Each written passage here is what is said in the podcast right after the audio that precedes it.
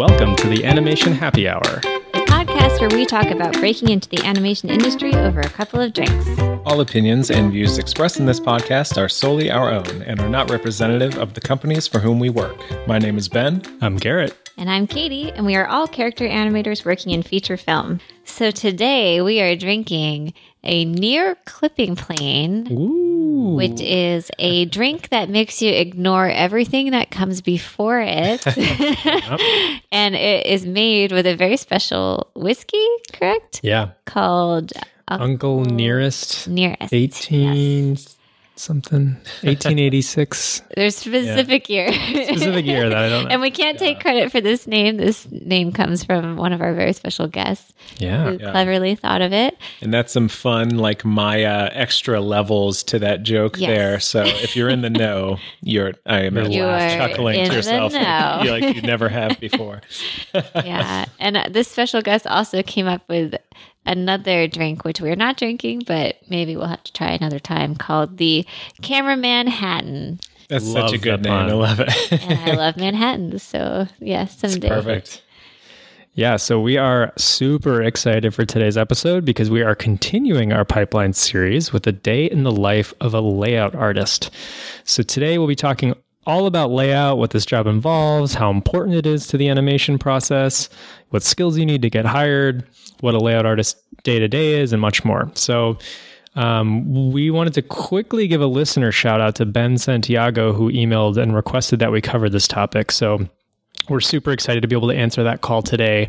Um, and honestly, layout is such a super important uh, part of making an animated film, and I, I feel like it's not as well understood as some of the other parts of the process. So we're really excited to take a deep dive with some of the best of the best in the industry. Hey, hey, and with that, I will cut through all this anticipation and say we have with us uh, the most the perfectly matched names, probably the most beautifully complimentary names we've had so far. Mr. Rocco Floramonte and Dorian Bustamante. Welcome. So thank you both so much for being here. So I'll, before you give your official intros, I'll just say both Rocco and Dorian uh, currently work in the layout department at Walt Disney Animation Studios. Rocco is the layout lead and camera polisher. More on that later. And Dorian it was a layout supervisor most recently on Encanto. So we thought it would be helpful to have both of them on the podcast to provide their unique perspectives on the job. So, with that, we would love to begin with a brief introduction and help our listeners get to know each of you a bit better. So, we can start with the basic questions here. How did you guys get into layout for animation and what sorts of projects have you worked on so far? Maybe we can start with Rocco. I had uh, a vague schooling initially. I wanted to be a photographer all through high school, so I took a camera with me everywhere I went. And my first, Cool. my second college was for photography. Um, my first college, I mostly just took dance classes. Oh my, My second gosh. college was for photography. and uh, I took photos for a while and then sort of burnt out on taking photos for other people or other people's ideas of what photos should be. Um, and I realized it was just something I enjoyed doing for myself, but not as part of a formal education or even a job. Sure. Uh, and then I had the opportunity to go to Cal Arts and study the, in the animation program. Uh, so I decided I should do that. and when you sort of take photography and animation and put them together, you kind of end up with layout Yeah, because it is definitely a bit of both. Yeah, makes sense. totally. Uh, and, and as far as my career getting here, um, I was lucky enough to graduate from Cal Arts when people who know how to use computers were in high demand. I think Oh, if I walked up to Disney with the skill I had when I left school now, they would laugh and say, come back in 12 years after you learned to do something. But at the time, uh, anybody who could use a computer in a graphic way was a valuable person to have. DreamWorks had just formed and they were hiring up everybody and Disney was hiring up every, everybody they could because CG was just coming up to the front. Um, What year was that, by the way? That was, I graduated in 98. So Disney was hiring for Dinosaur. Oh, yeah. Is that the first feature uh, CG that they did? Pretty much. yeah. It was a mix of CG dinosaurs over live action plates. So they don't Right. call it a, a real CG animated film, but Got it it. kind of was. Got it. Gotcha. Wow. That's crazy. At That's least I don't think they call it a real CG. really cool. So, what was the like job that you walked into for your first job at Disney then? it was a workbook. Oh, okay. So workbook is um, it's a term we still use today in our Yeah. CG layout process. Uh, at the time, though, on Dinosaur, because it was CG dinosaurs over live action plates, uh, workbook was the process where we sort of blocked in the storyboards using CG characters, oh, but we did it on real landscapes that a survey team had surveyed on location so that we could send our camera data back to Hawaii or wherever they Wow, were okay. filming these background plates and they would know where to set their cameras and how to move them to get the background plates that then the animators would animate CG dinosaurs on top of. So it was a really roundabout process. Jeez. Wow. That is amazing. Yeah. Wow. And a bit of history. yeah, That's right. cool. Wow. So Oh, well, yeah, I guess I could go next. Uh, hey, I'm Dorian. Um, uh, as far as the background and stuff that I got into, I say when I was a kid, I saw Jurassic Park. And I think like a lot of kids, you know, I drew a lot and I wanted to be a, you know, 2D animator, you know, do Bugs Bunny or, you know, Disney stuff or something. So I was like obsessed with animation as a kid, but I saw Jurassic Park and then it, it was over. Like that was like, because I'd never seen flesh and blood creatures like go through. So it was more of just being uh, astonished by how it was made because I, I my brain was going crazy, and I was like really I was I think twelve at the time, so my parents had to take me. Um, So I saw that movie like maybe four or five times, and uh, I was really interested in, in CG animation, and uh, I was probably yeah, I was twelve, I think. Um, and then I was like, okay, I got to figure out what's going on.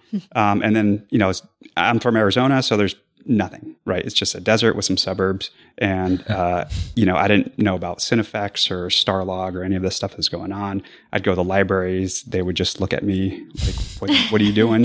and you know, they would show me art books, but there's no industry books and all that stuff, and we didn't have a Borders or Starbucks, or you know, that was way before all that stuff.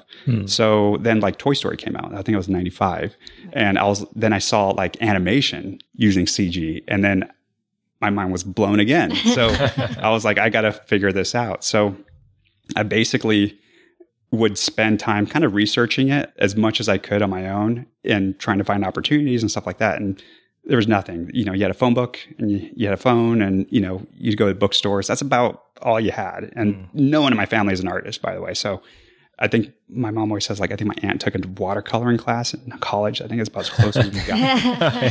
Um, You know, my dad's an electrician. My mom's she's a teacher. You know, so there's everyone's kind of got you know bankers and insurance, just normal jobs.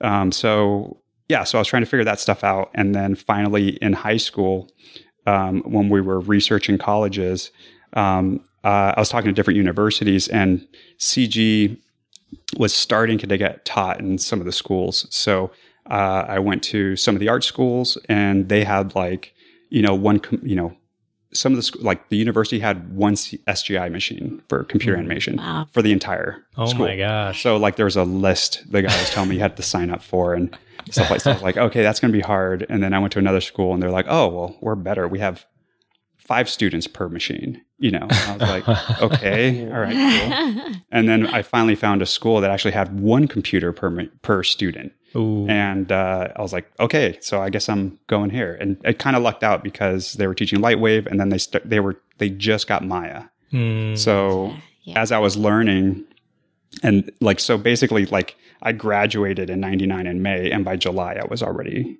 starting. Hmm. Um, Wow. And I happened right before I graduated. Um, I happened to catch a uh, talk uh, uh, of Prince of Egypt from a couple artists, and one of them actually I did work with later at DreamWorks, uh, Sam Mitchell, really cool guy. And I saw that, and that was the first time I ever actually met an industry person, and I talked to him and saw his artwork, and I was like, oh, okay, this is starting to make a little bit more sense. So when I started uh, the school, they just they were graphic design. They just started an animation program, so they were probably literally within this second year of doing it, and so I started right away, and I just started, you know, just learning and learning, and you know, like a lot of schools, it was very, we're talking, you know, late 90s, so it was very early on. So, you know, they were basically just taking the Maya book and teaching it, you know, and Mm. you would just do the tutorials. so then I was like, well, what if I just do all the tutorials and then just use the lab time? And, you know, because it was like a four day a week class. And then Friday and Saturday were lab. So I was like, why not just use that time to do my own stuff, you know? And that's where I started kind of learning more and you know, I started meeting a lot of people who had similar interests and stuff like that. Um, and then so I did a short, and there was a, a friend of mine who he was a student and became an instructor. Um, and he was like, he knew a lot. Like, hmm. he was really, really smart guy. And there's some students there who were just like really smart, and they ended up kind of working for the school as instructors. And to kind of help pay my way, I also started working as a teacher's assistant while I went to hmm. school. Mm-hmm. And I was I was hanging around so often, students would ask me questions. So then we're like, why don't you just be a teacher's assistant? You know? Oh wow. So which was really good because that kind of got me, you know, a, to know people around the school and stuff like that. So Yeah. when I worked on my short, um, and by that point, like we teamed up and we're like, hey, let's do a short and see what happens and stuff like that. And it was a, a friend of mine, Nathan, and uh, we, the, one of the instructors saw it and he goes, oh, you know, one of the kids here, you know, he went to uh, Lucasfilm actually, like a couple years ago, like a year before, and he goes, we should send it to him and see if they're hiring at ILM. So I was like, great. So we worked on this short and we sent it off. And then he's like, no, they're not hiring here, but I think they're hiring at Skywalker Ranch. Um, Hey. and so it got like redirected there. And then I got a phone call. And then they were like, hey, would you like to come up and, you know, talk to us and stuff like that. So I, I just finished, like, I think I just graduated like a few months earlier, but I was still kind of hanging around the school. Um, and then that happened. So I went up to the ranch and that's where I found out about, oh, there's an art department here. And they were just finishing, um episode two, uh, Attack of the Clones, and uh, they were editing it. And so they were like, we're taking these deleted scenes and we're putting them on DVD, but we're still, you know, editing right now and figuring out what goes and what stays. So I was hired as uh, assistant animator to kind of help finish those off. And there's a small crew there. And that just kind of snowballed because they were like, oh, we're also doing Star Wars, the third one. and then, but before that, George wants to do a like a special edition of THX. And so it was great because like I mean I was 20 right when I was there? And by the way like so when in it's a wacky thing so in the research uh, uh, the only well in high school thank God ILM released uh, a book called Into the Digital Realm. So I got that on my birthday in high school and I read through it and it goes through the entire day work process. They talked about working you know Okay. four days without going home and you know they talked about how hard it was. So i was already prepared that this is going to take over your life once you get into it. And people they work all night you know and they do models and they do this and that. So i read that book and i, I loved it. I thought it was a great book. Um, and then i read another book that was about tim burton uh, and about his life and then I think I must have read it wrong because he said at 18 he was at Disney. So I was in my head, I was like, I'm behind. Oh my God. I'm 20 years old and I'm like, I'm missing the boat, you know? Oh So my gosh. It's such a common thing, I feel like, for people to compare, you know, to other people. And you're like, oh, they'd had this when they were like a year younger. So it's it's relatable. yeah, and, and that was one of the only uh, books that I read where someone actually talked about being a child and kind of learning the processing. But I got to find that book. But I swear uh, he said he was 18 when he started. So my brain was like, well, I'm too old now, you know? so wow. I got to the ranch and then we just started working. And like the first, by the second week, I, I knew like, oh, this is tough, you know, like it's long hours. And I was young. I couldn't, you know, I was, we're not old enough to drink yet, you know, and all that stuff. So, but it was great just being surrounded by everybody. And, yeah. you know, it was one of those things I was supposed to be there for, I think like four or five months and ended up being like, you know, close to like four years, basically. Wow. Wow. Wow. Dang. That's great.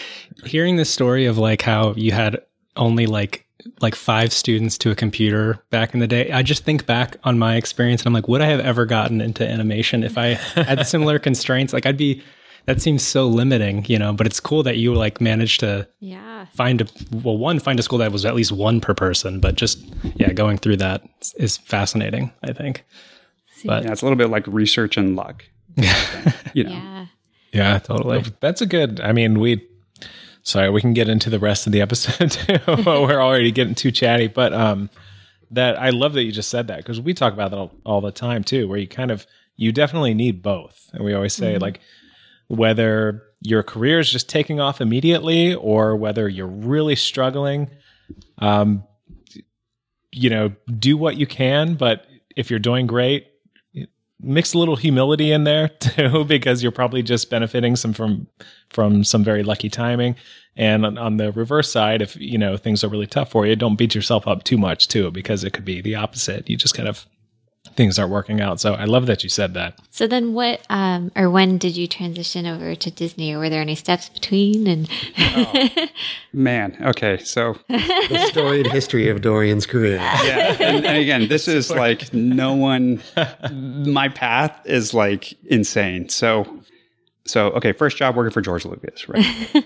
so working with George, and then all of a sudden, um, Spielberg was working on a project, and something happened. I got put on hold, and George went off to go film in Australia, and so we were kind of left at the ranch by ourselves and but he still had a lot of sequences that need to get done. So Spielberg was like, "Well, I'm bored and have nothing to do." So he came in, and we were a small crew went to his house, and they were working with him, Oh. and then we were working with them on the phone through fax machines. He would fax us stuff, Oh, wow. and so we kind of got this relationship. And he, he's never Spielberg never did uh, previs before, so he didn't know about it. So that was his first kind of introduction. So before Star Wars ended, he's like, "Listen, the War of the Worlds just got greenlit. I need a small Okay. crew to come over to Los Angeles to work on it." Um, and he goes, "I want to grab the, you know, a, a crew." Uh, so there was like three of us. So we all went down. It was uh, a soup that, um, actually four of us. I'm sorry. Um, the soup, uh, his leads, and then myself. And so we all went down to Universal here and uh, we kind of started working on War of the Worlds.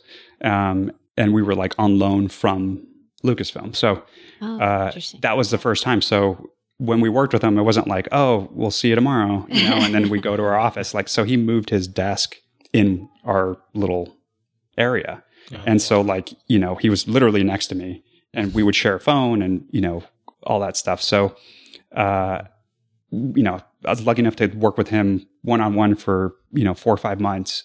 Um, you know, every day, and he let me borrow his iPod at night. You know, he had he had tons of his soundtracks on his iPod, Wow. and they had all this music. And I was like, dirt "Oh my on god, there. it's Hook!" Oh. And then like, and he's like, "You can borrow it if you want. Just bring it in the morning." And I was like, "Great," you know. That's amazing. But uh, you know, just wide eyed, twenty three year old kid, just like, "Oh, this is this is this is the way it is, I guess." You know? yeah. and then so yeah so um that's what kind of brought me to la and he was like one i remember one morning i, I came in and and he's like he's working away and he's like oh you know i'm thinking about uh, there's this project I'm working on, and it's like it's about this. It's these toys called Transformers, and I want to do a movie about it and stuff. And he goes, "Would you be? Would you guys be interested in maybe working on it?"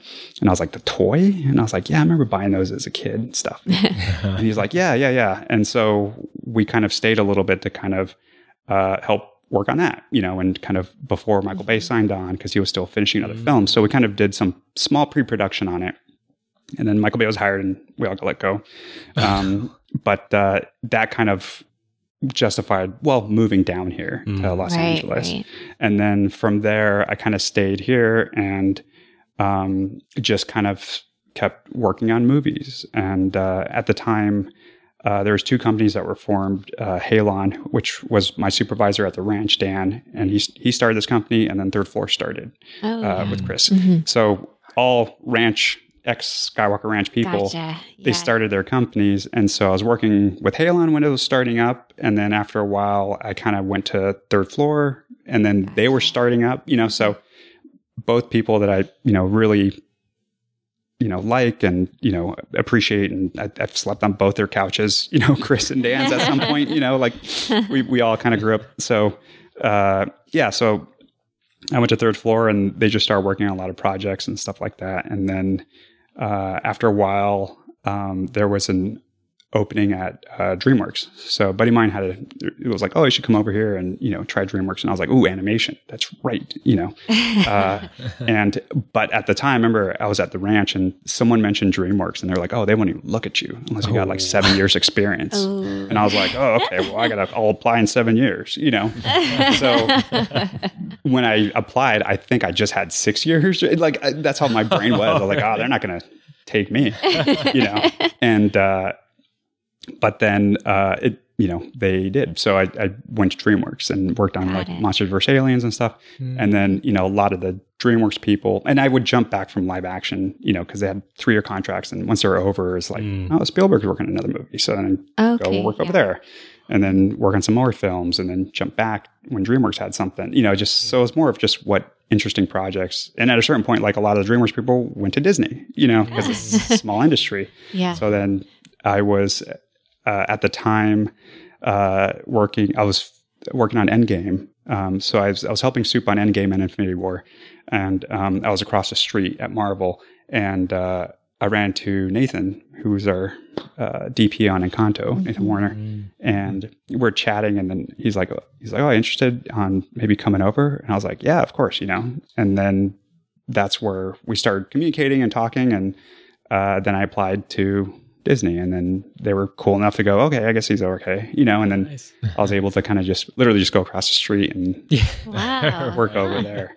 But uh, yeah, it's a it's a you know wacky path, and then you know I was on Avatar for a bit and we were JJ for a bit, so it's like Wow. Yeah. Wow. it's it's it's weird, and you just walk. It's not something that you consciously go. One day I'm going to work for James Cameron. you know, this, that. it's just like you get a phone call and it's networking, and you know it just hap. You know, you work long enough, people like you, and you get a phone call, and you know people. Oh, I know this guy. I worked with him on War of the Worlds. He should come over to Avatar. You know, stuff like that. So it kind of just goes around. Is it common for layout artists to kind of, and we, we'll probably get into this once we get into the questions, but is it common for layout artists to go between animation and live action, like and switch so often, or is that? Uh, I I think now more Hmm. than it was before. Um, and animation, it's the the thing with layout and animation. Animation lets you plan your life because the films take longer to make. It's all at one place if you're lucky. You know, like DreamWorks and, and Disney, they from the script to the final 3D color correction is all done in house, which is great. Um, But in live action, it's always a fire. So you know, they, but they have deadlines. Th- There's a different situation. You might need to. Oh, you know what? We're doing this in London. We're doing this in mm. Vancouver. You know, and then next thing you know, I'm five months in Vancouver. You know, Gotcha. so Gotcha. it does you jump around a lot more and uh, it's a little more kind of i guess stressful just because time is money you know mm-hmm. and mm-hmm. when you're on a set there's 100 people or 50 people it's very expensive so they want to get things done and answers uh, solved quickly um, but in animation it's a little bit of a, a slower pace so I, some people just go i don't want to deal with live action once they get into animation. and it's very understandable that once they go, they don't want to go back. Um, but if you're like me and you're just like, well, I'm just looking for something interesting, then the transition isn't really too different if you're able to adjust. That's super cool. Wow. Gotcha. Yeah, that's super, super valuable for our listeners to hear is yeah, just that journey and path around. And I do want to backtrack and, and revisit um, your background as well, Rocco, and see like after dinosaur, have have you been at Disney since then or where have No. you moved around a bit and yeah, I um, I moved around a lot, and I think it was similar times. Um, but dinosaur was not my first job out of school; it was actually my second. So I started off doing match moving uh, for Babe Pig in the City. And for those who don't know what match moving is, that's basically looking at live action film plates and trying to align a virtual camera up Okay. with where the real camera was. Hopefully you've got data telling you where to put it. Mm-hmm. And then in the case of a talking animal film, matching a CG model of gotcha. a pig Yeah. to Wow. the live action image of the pig so that the textures can be mapped onto the onto the model and Makes sense. animators can animate it. So that was my first job out of the gate. Uh, and that came about mostly because a lot of my graduating class went to Rhythm and Hues. Mm-hmm. And this probably will come up when we talk about the value of going to school. but uh, most of the jobs I got started off with somebody that I went to school with. So, Yeah. Gotcha. um, or built off of the previous job, as you were sort of saying. Sure. Yeah, um, so that was the first job. Then Dinosaur, and after Dinosaur, I was let go. I usually say fired, but that's probably mean to say because you know, they just let me go. Uh, and I wandered around. I did another talking animal film or two. I worked at Rhythm and Hues and Sony. Uh, I did a previs film with Chris. And when we say Chris, that's Chris Edwards, uh, one of the founders of the third floor. Because he and I had worked on Dinosaur together. Oh, okay, good. That's where he and I met. Um, Treasure Planet at Disney. Love that movie. Wildlife. I just watched it last night for the second time ever. Gosh, really? yeah. I was talking uh, with Roy, the producer of it, the other day, and we we're talking about well how long it has been since Treasure Planet, and he said, "You know, it's it's a pretty good film." And I said, "Really?" Because I don't remember that, but but I watched it last night, and Did you have a better? I had a much better experience second time around. You needed some time. yeah, I just had to get further away from it. Um, so Treasure Planet was a project I was on just for uh, a few months because I, my time at Disney for that period was split between that and Wildlife, Okay. uh, which was a film that didn't make it to the theaters. Uh, and I was let go, and I came back to Disney to do what would be considered a uh, a creative legacy project, but it was Mickey's PhilharMagic oh, yeah. the ride at uh, Walt Disney World. We did the IMAX projections for that. Wow. Nice. Um, and then I was let go again. And my fourth time back at Disney was for Meet the Robinsons. Mm. And after that, I managed to get the stick. They have not fired me lately. Nice. Uh, but in the middle of that was uh, visual effects, uh, previs, talking animal films, both in animation and in match moving. In fact, I think on Stuart Little 2, I was working at Sony uh, doing talking cats. And I think they just had more people than they had work. Mm. So they let me go. And I'm pretty certain I left Sony and went over to Rhythm and Hues and worked on the same movie, Oh my gosh. doing the same thing. I'm, not, not sure. I have that feeling. Oh my memory is very, very poor as to what my actual work career was, though, for better or for worse. It's uh-huh. cool that you like talked about, you know, getting let go and stuff because I feel like that is something we talk about that it's a very regular part of the industry. It's Yeah. not like a weird thing that mm-hmm. especially in like our creative field, it's just when a job ends, you get let go, then you find a new job. I mean, I don't know, we talk about that, right? Yeah. Yeah. Right? I think we do. It's an important thing to say, uh, especially, you know, there have been artists at Disney who've come and gone a couple of times. And I think once you get to Disney, if you are the sort of person that enjoys the atmosphere that Disney provides for you, you just don't want to go. And you are, you've found all these wonderful people who are so creative to surround you. And every moment you're there, you're just sucking knowledge off of these people and getting better at your craft and making hopefully great content and enjoying your job. And, and when you have to go, it, it can really, it's, it's like having your dream snatched away. Mm, Yeah. But my dream was snatched away three times, mm. you Yeah. know, and I came back to it. Yeah. That's that's Yeah. Mm-hmm. so valuable to hear because it's so easy to. Uh, it is a little unique to animation for sure, or, or at least the entertainment in- industry, and it's so easy to take it ultra personally and be like, okay, well then I'm never working there again, and f that place, and you know, you just you know, certainly understand those feelings, you know, but uh, you just you know tell yourself it's it's not just you, you know, it's Yeah. we have you know right here sitting with us two people who have basically risen to the top of this craft and they've dealt with it. So so don't worry. It, it is very much the norm and uh yeah don't be too hard on yourself. Yeah, I think one one of the things that always helped me was uh, I always felt like the kid who snuck into the house, you know, not supposed to be there. So, and it, you know, I was never if if it did, I was always prepared mentally, like for it to end. Every you know, to this day, you know, in the back of my head's like, they're going to find out. And I'm like, I just like, I just came up with that for, you know, just, you know, and they're going to kick, you know, like that's always in the back of my head. So, Age old imposter syndrome. yeah. Yeah. And when I was at Lucasfilm, I'd hear a lot of the stuff from ILM when, because at that time, uh, when CG took over, a lot of the optical people got let go. So they went from CG to op- or optics to CG. And I heard the stories of, you know, f- from people at ILM who've been there for a long time were just like, you know, they didn't, you know, they said opticals are not going away, that it, they refused to touch computers. So now they're not here. So what is optical? Sorry. uh, uh, optical. Uh, uh, it's back of the old traditional techniques uh, for Mm, special okay. effects. Got so it, got it. optical printing and you know uh, models and all that you know stuff like that. Gotcha. So um, and I think they created the optical. Uh, some I saw the machine there, but, but it, it was back when you know it wasn't a computer you know ghost lens flare and Ghostbusters. You know it was uh, you know a hand drawn cell that was kind of in, and it was Gotcha. Yep. you know, they had, they made uh, what do they call it? Um, when they'd have blue screen, it was like a chemical to take away the mat, You know, the blue mat, not this. So it's all before computers, Got it. Got it. and uh, they're always kind of telling me like just always just adapt with what you have, and you know, be prepared. Always be prepared. You know, and one of the storyboard guys, he's now at Pixar, but he gave me some really good advice, and uh, he was like, you know, you know, treat every week like your last week, and do, always do your best.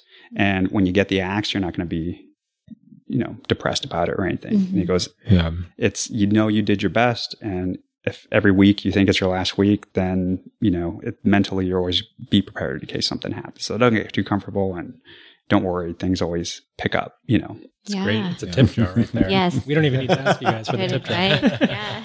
Thank you both so much for joining us today and sharing all of that awesome information about your backgrounds.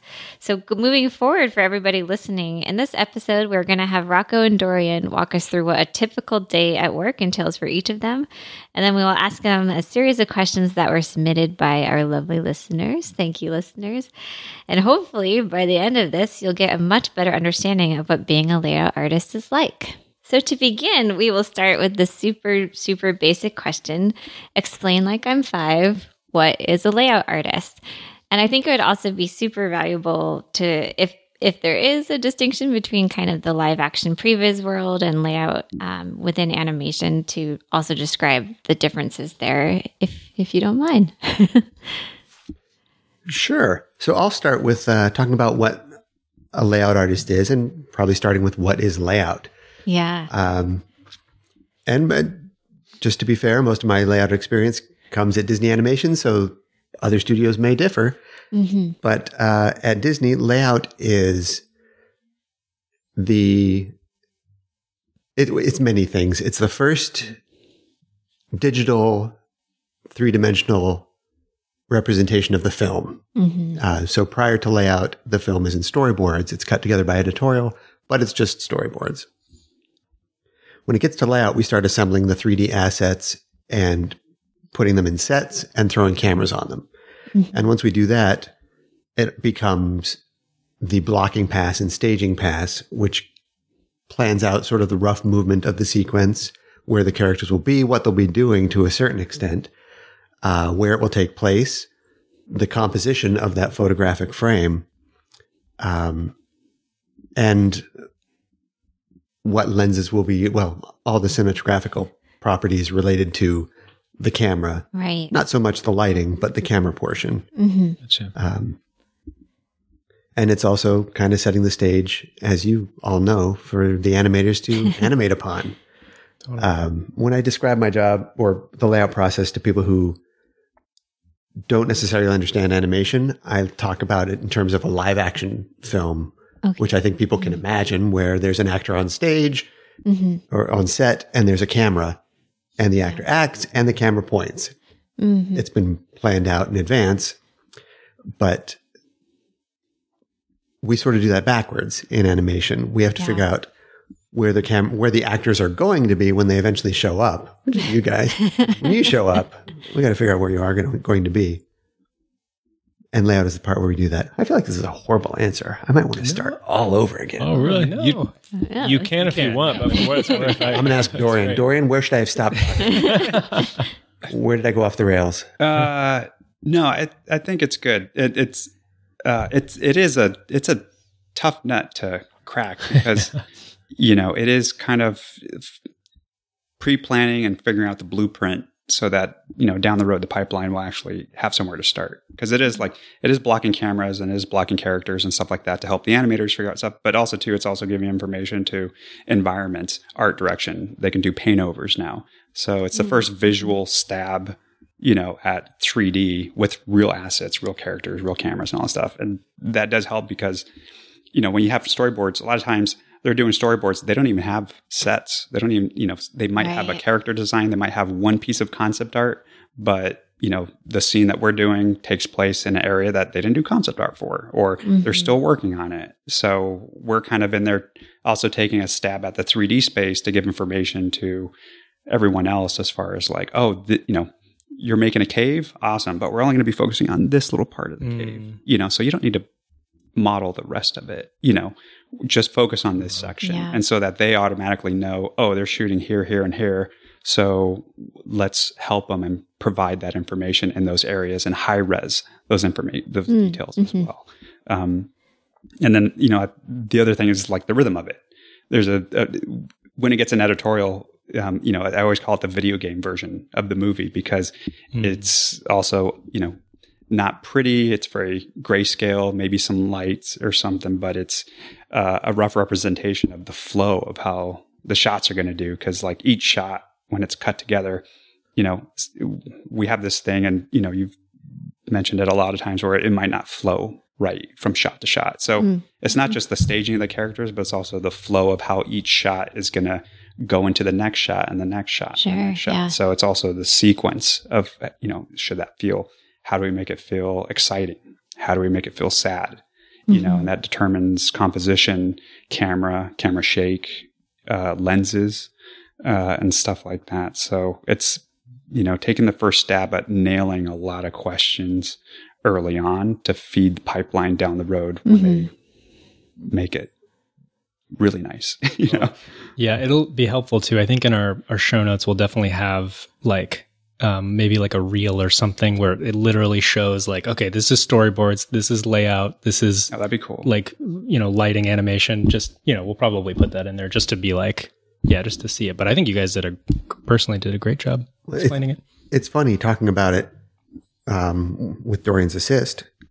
It's there are a lot of things that are in layout that a lot of things that layout does that are not what you think of as the cinematography of the film. And we do think of ourselves as cinematographers, I hope. I certainly do to a certain extent, minus, of course, the lights, because that is the elephant in the room of layout, is that we don't do the lighting part of cinematography. But, uh, but there is just so much else to talk about uh, that is informing editorial of the timing of an actual 3D world. Yeah. A character can walk across a room in two boards if you have storyboards, but it takes a lot longer you know, when that character actually has to move at sublight speed. Um, It's Yep. lights. so we, yeah, we are informing editorial or helping editorial find the timing of of a shot, and obviously it changes in animation sometimes, but it gets us one step closer. It's that layering of more information. The world is real. It's not just a, a hand drawn image of what the world might be. It is a 3D volume. Um, the sets, though they may be scout sets that we're just using to flesh things out, they are informing the modeling department, as you say, Dorian. Um, yeah, there is a lot to it that isn't summed up by the word cinematographer.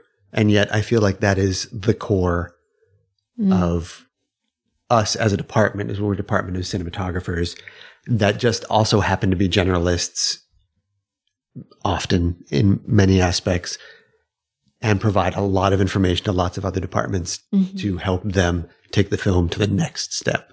Yeah. Actually, that's that's a good transition into live action. Uh, Hey. Previs as well. Hey, 'cause go for it. it's very similar. So uh, early on, when Previs was getting started in the industry and stuff like that, um, you know, live action Previs is basically the same thing. If we're lucky, you know, if we have storyboards, great, but sometimes they don't. And it's not because the storyboard artist doesn't want to do them or they don't have a storyboard artist. It's just because he's working on a sequence and he literally doesn't have time to do it. Or, you know, if we're lucky enough to get storyboards, then we can kind of do the same process of animation of going to layout, you know, uh, going to previs, which is basically figuring it out, putting in the correct lenses, putting all that good stuff.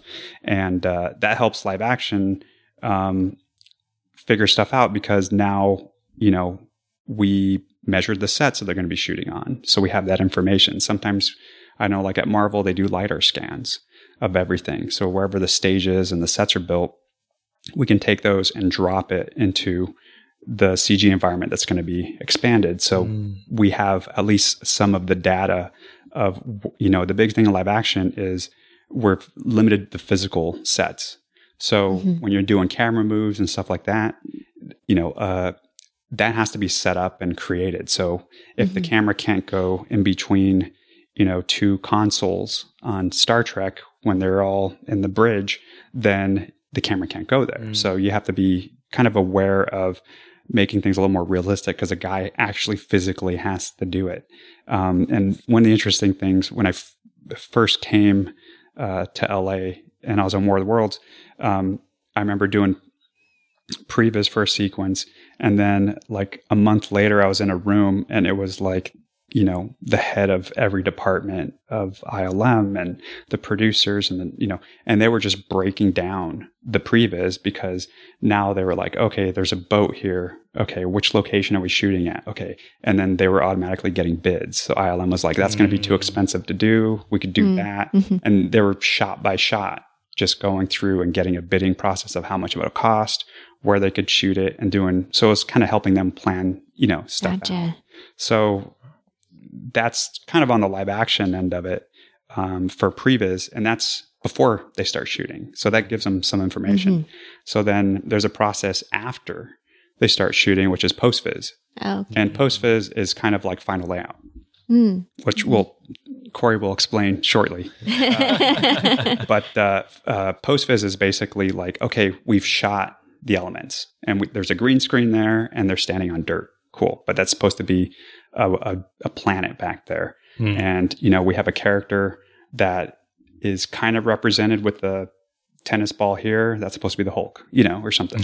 so now the editor needs help cutting it together because he's just having a person standing in the middle of a green screen with a tennis ball. Mm. So mm-hmm. then postviz comes in and goes, okay, well, let's, we'll put in the Hulk. Okay. And we'll put in the planet back there and you know they start tracking the shots replacing the green screen and actually taking the rough edit and actually replacing it with the elements so that the gotcha. editor has something to uh, cut with that's not you know that wasn't there before so and then the same process happens afterwards where now the vendors who have to do the final shots get once the shots are approved and the directors love it they send it to whoever's going to do the final shots now. So Got now it. they have something to go, oh, okay, okay. So that's where the guy's going to be standing. And okay, so the Hulk CG is going to be in four of these shots, not 10. Mm. So that's mm-hmm. going to cost this much money. So now they start doing the final breakdown of the costs of the final effects now. Huh. And that helps them. And at least they have a temp edit so they can see where the CG character enters and where he exits. And they have a blueprint for that as well. But with the final plates and the final cameras and stuff like that. Got it. Wow. And for like people who don't understand, previs stands for pre visualization and post Viz stands for post visualization. Okay. Yeah, and previs it's wacky because they spell it with an S or a Z, depending on. Oh, and I'm not sure where that started from, but it's stuck around for the longest time. nice. Yeah. Wow. Yeah, I've never heard of post viz, and I feel like I've been like in in a cave somewhere because it totally makes sense that that would be part of the process. yeah, and post viz, it was kind of new. I know, mm. like on War of the Worlds, we started doing a little bit of it, mm-hmm. and after I was, I went to DreamWorks and came back. It it just every time I come back to live action, things just you know, previs kind of just kept getting bigger. Yeah, because in the end, it does save them money when you got a, a team of ten people mm-hmm. doing stuff without any of the actors and you know building the world for you and figuring out all the angles and all that stuff like that and um, postviz really exploded because once they found out oh this actually helps plan out the budget and the visual mm-hmm. effects and you know they'll do complete sequences and then end up cutting them out because they don't work for the story well Oh. good thing it didn't go to final you know Yeah. Yeah. so all that was figured out in the postviz stage you know so just like Super interesting. and then, you know one thing we forgot to mention in, in previs or layout um, we do a lot of passes of this mm. so the mm-hmm. storyboard does prob you know they do a lot of boards before we get it. And then so once we get it then we'll do our pass. And sometimes you know we get it done in a couple passes and other times might take five to ten passes mm-hmm. Mm-hmm. Mm-hmm. of doing it to make sure we got the right shot angle or, or that it's got the right feel and stuff like that. So um, there, it's not uh, you have to be aware that whatever you're working on might get thrown away or redone, and, and you can't hold it too close to you because that's kind of the job of uh, what we're there for, basically. Wow. That's absolutely true. And the way we make movies, uh, it's not as though the entire story is written and then the entire film's boarded and then it's all edited together and then it's given to us to start. They figure out an outline. They board some sequences. They edit them together. They might not have act three yet, but eh, we got to get started. They'll give us a sequence and we'll start working on it. But because the story is so in flux, even if you do that sequence perfectly and everybody loves it, the story may be changing again. Right. And the closer you are to the front of the pipeline, layout being pretty close to the front, the more likely you are going to have to accept that things are changing underneath you and the concepts that you've sorted out for your sequence may not really matter anymore Yeah. or may be totally different. No, for sure. And I know in uh, you know animation, they they have board artists, and you know. Uh, luckily, the director's there, so everyone's kind of, you know, sometimes you'll be doing layout, and all of a sudden you start getting new boards, you know, for the end section because they figured it out. Exciting. But they're able to go in and kind of like help, you know, buffer that change in there on the mm-hmm. spot, um, which compared to live action doesn't really happen all the time. So, you know, live action, I say it's my experience has been 50 50. So mm-hmm. sometimes you have boards, sometimes you don't. Mm-hmm. And, you know, sometimes it's just brainstorming stuff in 3D and shots. And Wow. when there is a big change like that, then you're kind of just stuck there and having to figure it out with the director, you know. So our next question is we would like to know. Uh, this is the heart of our day in the life series. um, so tell us, what does your average day look like? And uh, you know, feel free to include. Does this vary depending on the project or position, VFX versus animation, etc. I'm sure it does, but yeah, I think we're starting with Dorian. Uh, so the average day, so I'll just go from scratch. So, you know, you just got at your station and we get a kickoff. So we'll get a sequence. It's all boards and well, this is Disney animation, by the way. And so, uh, we'll get a kickoff. They'll show the reel of the sequence and boards. The director will give his feedback on notes and what he's thinking and stuff like that. Um, and then, you know, anyone who's assigned to that section, you know, we'll all be kind of sitting in the room and, uh, asking our questions as far as like, oh, what do you mean by that part there? You know, and so getting all these uh, details to help us work. Um, and so once it's handed over and we're all satisfied with no questions and we're good to go, uh, then you kind of break out the sequence to different artists. So you take the first half, I'll take the middle, someone else take the beginning or the end. Uh, and then from there, you kind of look at your section. And in some cases, the sequences are so small, a whole person can take it because it's it's very simple. It's a dialogue scene, or you know, um, it's and it also depends. I have to say uh, how complex the sequence is because if it's a big actiony sequence, those take a little longer. So you might want more people to work on it. Um, and so once you have your section, then you kind of sit there and you look at it and you've got the boards and now you're translating the boards into 3D. And kind of like Corey was saying earlier, you know, sometimes you have characters that are drawn that are actually very different. Um, there's one time I was on uh, Kung Fu Panda, like Po is huge and his dad is a duck. It's but they would always draw the boards with them talking to each other like this, you know. So they were side by like the, as if they were the same height, you know. Um, and How do I do this? yeah, so you're like, okay, all right. So that's where the the problem solving comes in, and you're like, okay, all right, well, they're different heights. Is there a box I can take to have them stand on a box, or you know, and start doing that? And sometimes we'll tackle those questions uh, on the turnover because immediately, you know, we've been doing it for a while. We can tell right away, like, oh, that might be different. So Yeah. is it okay if we do this? Maybe we go a little wider to, to do this and stuff like that. Um, and so we start kind of blocking out the shots. Um, and then in that process, you also kind of start finding the flow of the shots, uh, how they cut together, eye lines, all that good stuff. Yeah. And because the and that's where the film kind of emphasis comes in because you understand like the 180 rule as far as like how not to cut so it's uncomfortable to the eye because i think there's this subconscious thing when you watch enough films even you know if you've never if you don't know anything about movies you still kind of understand the language of film because we all grew up on it. And that's one thing we're always trying to be conscious of as we work is to not make things look uncomfortable. And I know like mm-hmm. w- we've been in situations where, you know, we're looking at a sequence and then, you know, someone just says, I don't know, something just doesn't feel right, you know, like, and, and that's such a hard thing to explain because it's a subconscious thing that you're trying to put into words of everything you did was correct in film language, but it mm. doesn't work. Mm. It's, it's sticking out and it's, you know, and it's oh. causing an issue. And a lot of times you'll find out it might be because the lens you used before was the same lens. So you did mm. two 50 millimeter lenses back to back, but, or the shot that comes after is actually the same composition as the shot that you put before. So that stands out. so there's a lot of little things Yeah. like that that happen. And that's part of the process of going through the shots and, you know, over and over and showing it and making sure it's all flowing nicely.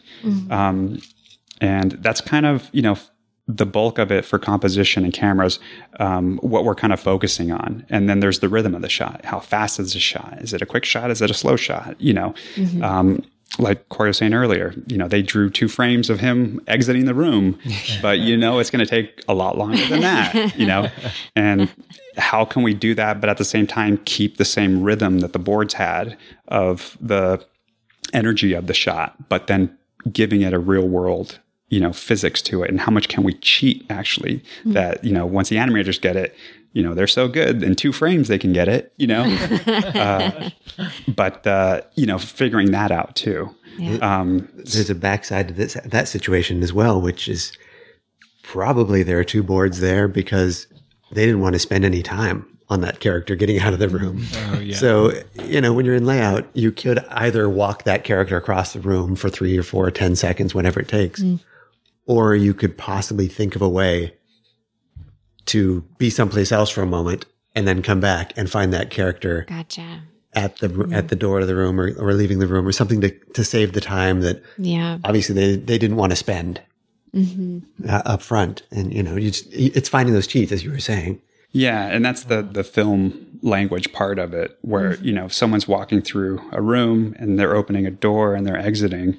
Like you know, I, I say, look at and and again, one of the biggest things in the world is you know really study the um, real movies. You know, if you look at Bourne Supremacy or the, the Bourne Identity, any of those movies, um, there's some really clever editing and stuff, but your brain catches it. Where instead of him like you know opening a door and walking through and then exiting the front, you know. Y- You could follow him, but that's like a video game, right? It's very kind of boring and same. Uh-huh. But you know, he could just look at a door, cut to him grabbing the door, turning it, and then cut to him just outside exiting and y- your brain automatically goes, "Oh, okay, he's Yeah. he exited." But it was mm-hmm. done in three shots, and it was literally maybe just a fraction of a second of a whole- you know Yeah. door. So there's little mm-hmm. cheats like that to help. Um, but so once we kind of get that on board and figure it out, then we show it to the director, and it's the mm-hmm. first rough pass.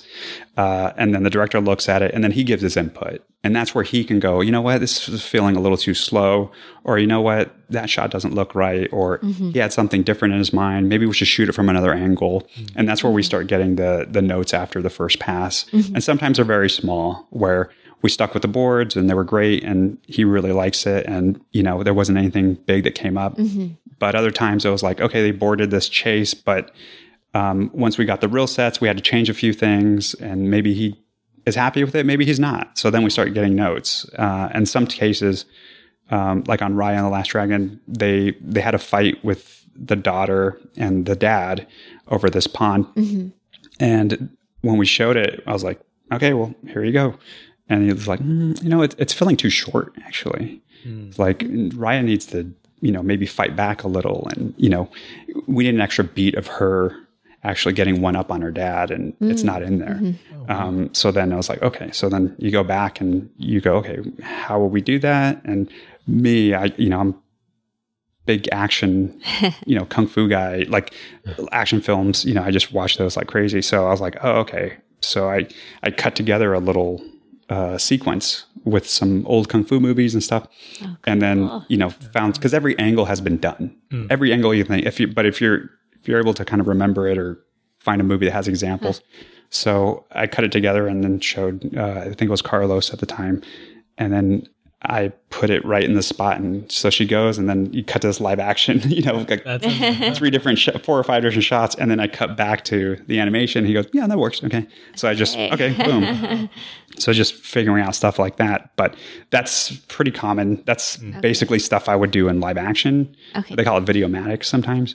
Um, and, uh, but it's kind of, you know, stuff that you're, you have in your brain, but you got to show it. And like mood reference for that moment in particular. yeah, but you're also getting the camera angle Camera, and you're getting the staging. So there were some shots uh, I knew from like Ip Man, I think Ip Man 2, Oh yeah. that they were on they were fighting on these tables where it showed their feet a lot.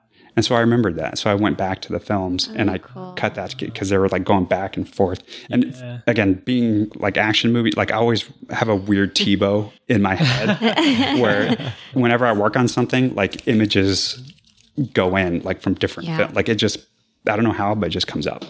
and I kind of can go, oh, okay, this is like okay, that's like Beetlejuice there, and then this was like, you know, um, you know, Ip Man, you know, like just all these different references just kind of flow in.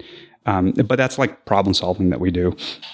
Uh, and then once you show that and you sh- get all the notes, then, you know, if they're happy with it, then it just goes off into the animation world. And you guys have something to kind of work with. And uh, so that's kind of the typical problem solving. I might have gone a little too long. No, I, I, I want to pop in there and talk about what you talked about with the uh, the Videomatic that you did. Um, that and I want to point out that th- that's sort of some Dorian magic. Uh, Dorian, with his extensive previs and live action background, and also just the number of years he's been doing this for, he has a lot of uh, ways of working that maybe are not unique in the world, but they're different from what I'm used to. And he has a lot of shorthand. He has that head full of movies. Uh, He also has the movie collection to back it up, I believe. um, but but most importantly is that he remembers them and he can draw from them. And putting together a videomatic to show the director was such a great idea because what he didn't mention is that we were having a morning meeting every, I think every day with Carlos trying to solve this sequence. Okay. Uh, yeah. and getting just getting a director on schedule to show up every time to figure something out is not easy for us to do because they're very busy. But it didn't take us very many of those mornings before Dorian hammered this together and got these ideas figured out. And between the videomatics that you do, um, and the Cube Oh, Viz, which is another part of your process that I don't ah. see a lot of people doing in layout. Um, yeah. You you have some novel ways of working that I think are really strong. Yeah, and then that that kind of goes. It, every artist is is different how they work, mm-hmm. and you know, again, I'm I'm I was ne- you know going to school. I was never taught anything. It's just mostly it's, it's learning on uh, the job type of experience, yeah. and so you know you're kind of in live action. You're forced to come up with stuff or start like, well, you got to do it in two days. You can't do it in a week. So mm, okay, well, how can I do it faster? Um, and you know, there's a lot of people around you who are used to that and they're very experienced and they go, Oh yeah, just do this and that. And you know, it'll be fine, you know, and you're like, Oh, that was, that was handy, you know? so, so going into the cube uh, that was a technique. Um, as I was saying, cause artists do things differently. Um, some artists can sit there with the final, you know, rigs that we have and plan it out and start doing shot by shot with the final assets. And it's, it comes out great. Um, I'm very impatient. So if I can't scrub in real time, like my brain goes crazy because I need to see the, or I'm just play blasting, you know, trying to get the shot Yeah. in real time as much as possible. And sometimes the rigs are too heavy, sometimes the sets are too heavy. So I always try to turn off as much as I can to try to get that real time motion. And for me, that helps with getting the shots together.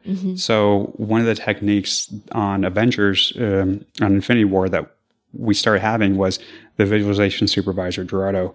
Um, he came up with these statue characters, and we've had them before. Uh, we used to call them origami characters because they were literally like Minecraft, like cubes of Yeah. the characters, but it represented the shape of them. And uh, we used them, you know, it's been a technique around for a while back when before we had final models and all that stuff. And it was basically lightweight. And he actually took those, and there was no rigs, and actually just used them as placements and to mm-hmm. plan out the shots. So, you know, instead of having the final character and taking all that time to do it, you could have a low res version with one click. You could set a key and get the timings of it and all that stuff like that. Mm-hmm. So that kind of stuck with me. And I went even lower than that and said, well, why don't I just take a cube, mm-hmm. put it on the dimensions of the character? If they're big, I'll make it a bigger cube. If it's small, I'll make it a small cube and uh, assign a different color to them Yeah. and just use that for blocking out the animation. And that way, you know, in a day, I could do at least 10, 15 shots, mm. get the mm-hmm. flow of it going. And I'm not dealing with a rig that I pull and then I wait a few seconds and then it moves, you know, that and stuff because that stuff drives me mad. So Yeah. that's my version of kind of, you know, being able to block things out as fast as I can Yeah. kind of process in my brain to help with that flow. It's like, you know, if I was an artist, that would be, you know, holding a pencil to a pad and doing a rough sketch Right. and trying to get it in two seconds. Um, so that's kind of a technique that I kind of picked up and kind of just did my own, you know, little thing. But, you know, luckily it's helped speed wise. And then I go back and I put the characters in because I have, I basically previs the previs. Uh, you know, I, Yeah. I did layout for the layout. And then I have, you know, my shots there and I know that the timing's right and it's flowing right. And then I can start using the cubes. I put them on template layer and then I can know where the staging is. And it's not perfect because again, the eye lines are not going to be there. It's just a cube, you know, and stuff like that. But at least I have a rough idea and I just need to adjust it. And I know when things get slow, it's correct. I just need to, you know, just focus on it. Um, and that's kind of part of the process. And I've been used, luckily, when I came here, uh, all the supervisors that we're working with, they're really cool with it. And that's stuff that like I just did for myself. And then I, I would wait until uh, I had the uh, rigs and then I would show the official version to people and directors and stuff. And some directors can see it as cubes and they're cool with it because they understand the rough process. But there's other directors, especially in live action, who aren't used to working with previs.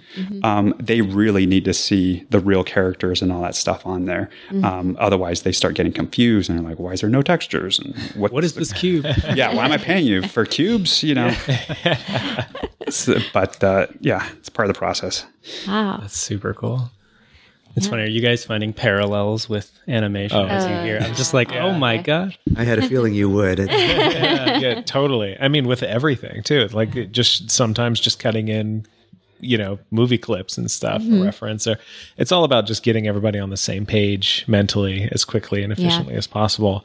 Um, good lord, it sounds so hard. I mean, not just blowing smoke for you guys, but like, oh my gosh, like.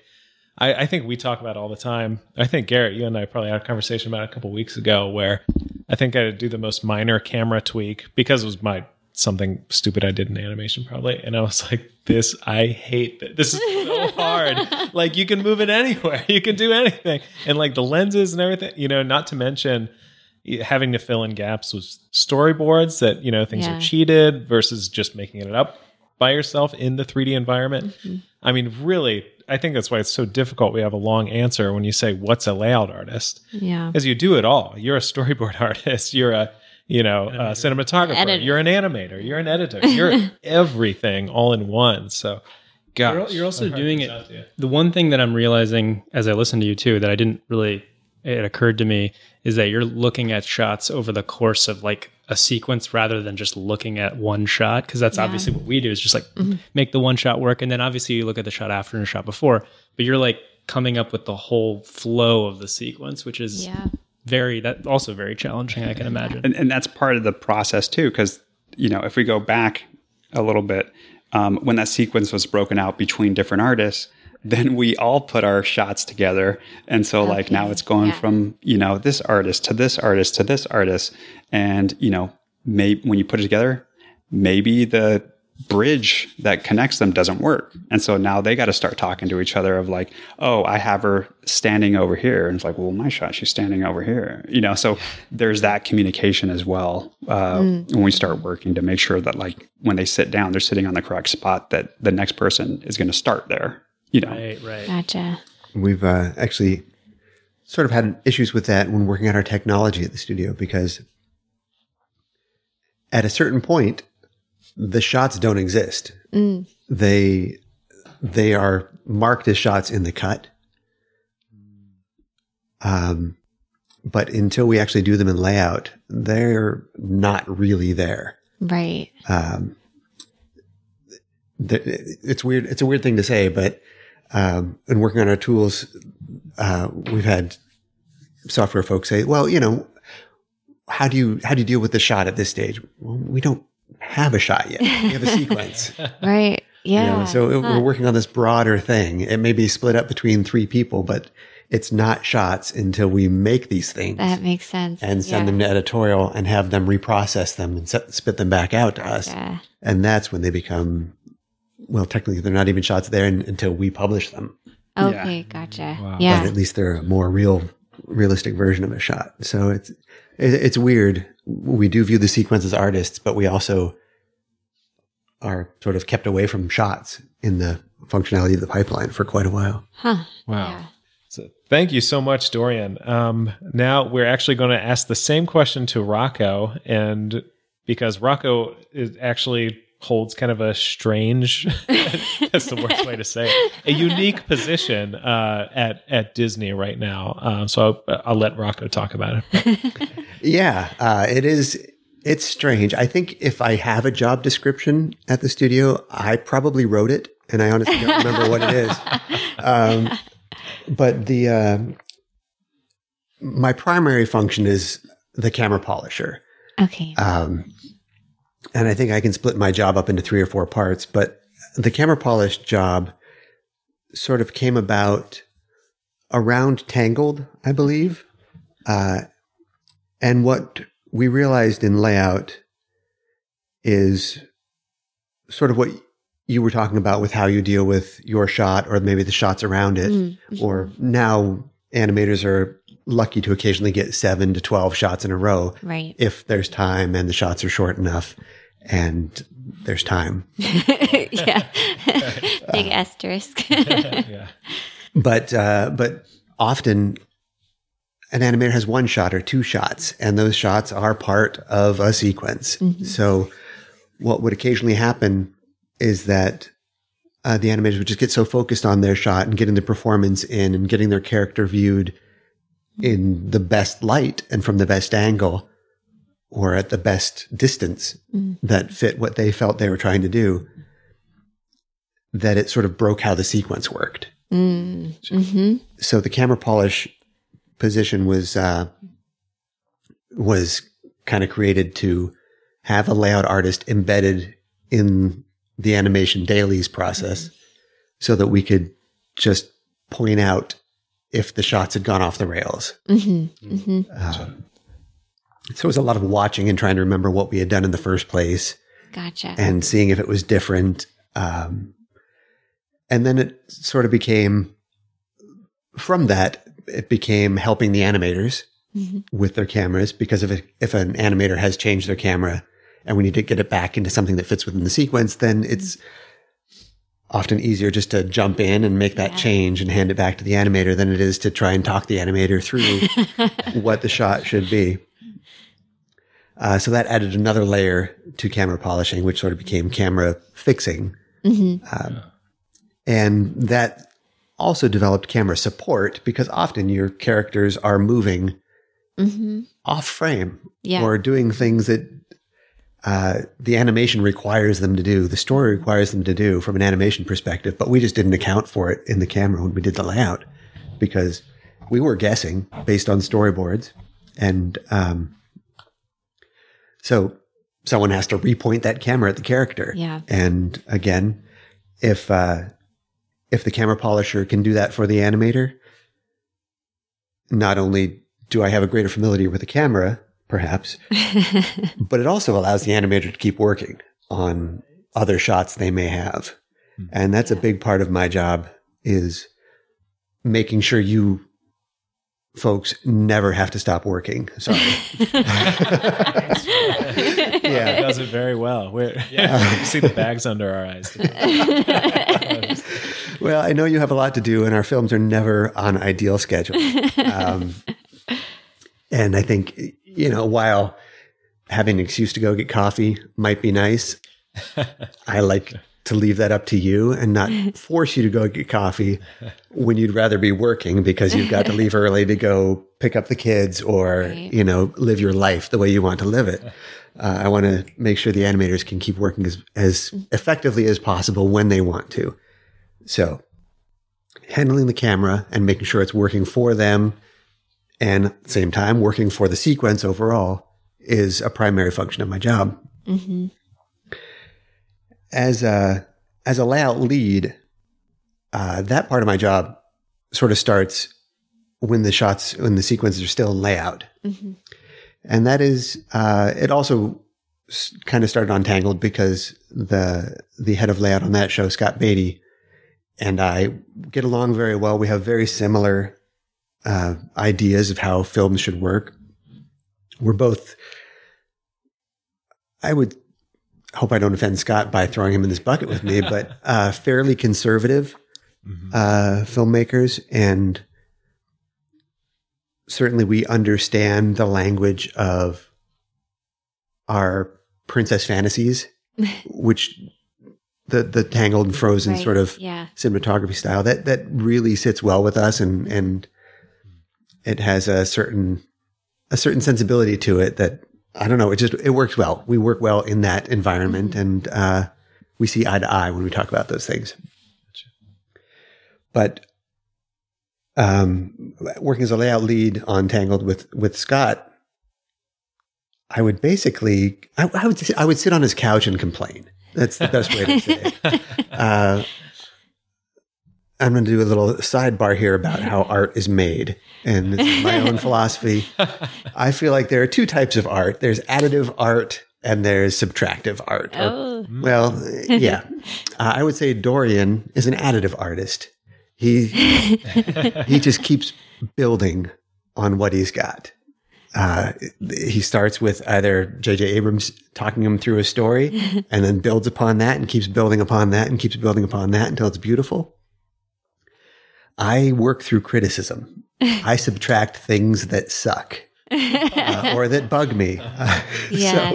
So I need I, I need something there. And uh, in the case of how layout has sort of worked out, um, sometimes I have to look at what's been done, uh, whether it's come from our layout artists, and there's that thing we just can't figure out that bugs us. It's finding that thing sometimes, Mhm. or if all the shots left layout seemingly perfectly and they come back from editorial feeling weird, Mm. it's m- making sure we smooth that sequence back down. Yeah. And it's almost like I've become kind of a minority report in that process where I'm not as deep into it as the artist is. Mhm. So I'm not, I don't understand necessarily why thing, why choices were made by the artists or how we ended up at certain places. Um, but it allows me to, to walk in with fewer preconceptions, I suppose, and maybe call out, question things that maybe were done for a very good reason Mhm. that may not exist in the sequence anymore, Yeah. or maybe were done for a very good reason, but that isn't coming through. And it's just because everybody else knew it that it was working for them. Uh, it's See the bigger picture kind of a thing. maybe. Yeah. I mean, it's, it really is just me sitting on a couch saying, is that shot? is that right? Is that I, I, I just want to add real quick because because Corey's there from the beginning to to the end, and a lot of times when Corey's in the meetings and stuff, when we're showing sequences or getting feedback, um, he uh, Rocco has a good way of bringing people back to what was the purpose of this shot? Or did we lose a story point? Mm. Or, you know, is there, are we telling the story well enough with what we have here? Do we need to embellish it? Do we need to add more shots? Or, mm-hmm. you know, so he has a very good objective opinion on is the sequence is actually working, mm. you know, and always the case, he's right. You know, and something is missing. Not always or, the case. well, all the cases I've been with you, it's always been like, that's right. You know, I never really thought about that. Or you know what, we we were that was supposed to be the purpose of the story, but is that working anymore? You know, is that something that we did, and you know, maybe we need to make it stronger or something. And then that that's kind of questions we bring up with the director as well. You know, so mm-hmm. it's it's a good kind of like, yeah. I mean, he's monitoring it, but he's also asking some very good questions that we should be thinking about or sometimes we just start working and forget about it and just do what we're told and then you start going through it and then you go oh you know what maybe maybe we, this could use a little help or something so mm-hmm. yeah it's a very it's it's an important role I think my biggest regret about the process is that I'm not necessarily quick about those kinds of thoughts. and more often than not, I have an epiphany about how a sequence should be after we've seen it 15 times and we're sitting in editorial with the directors.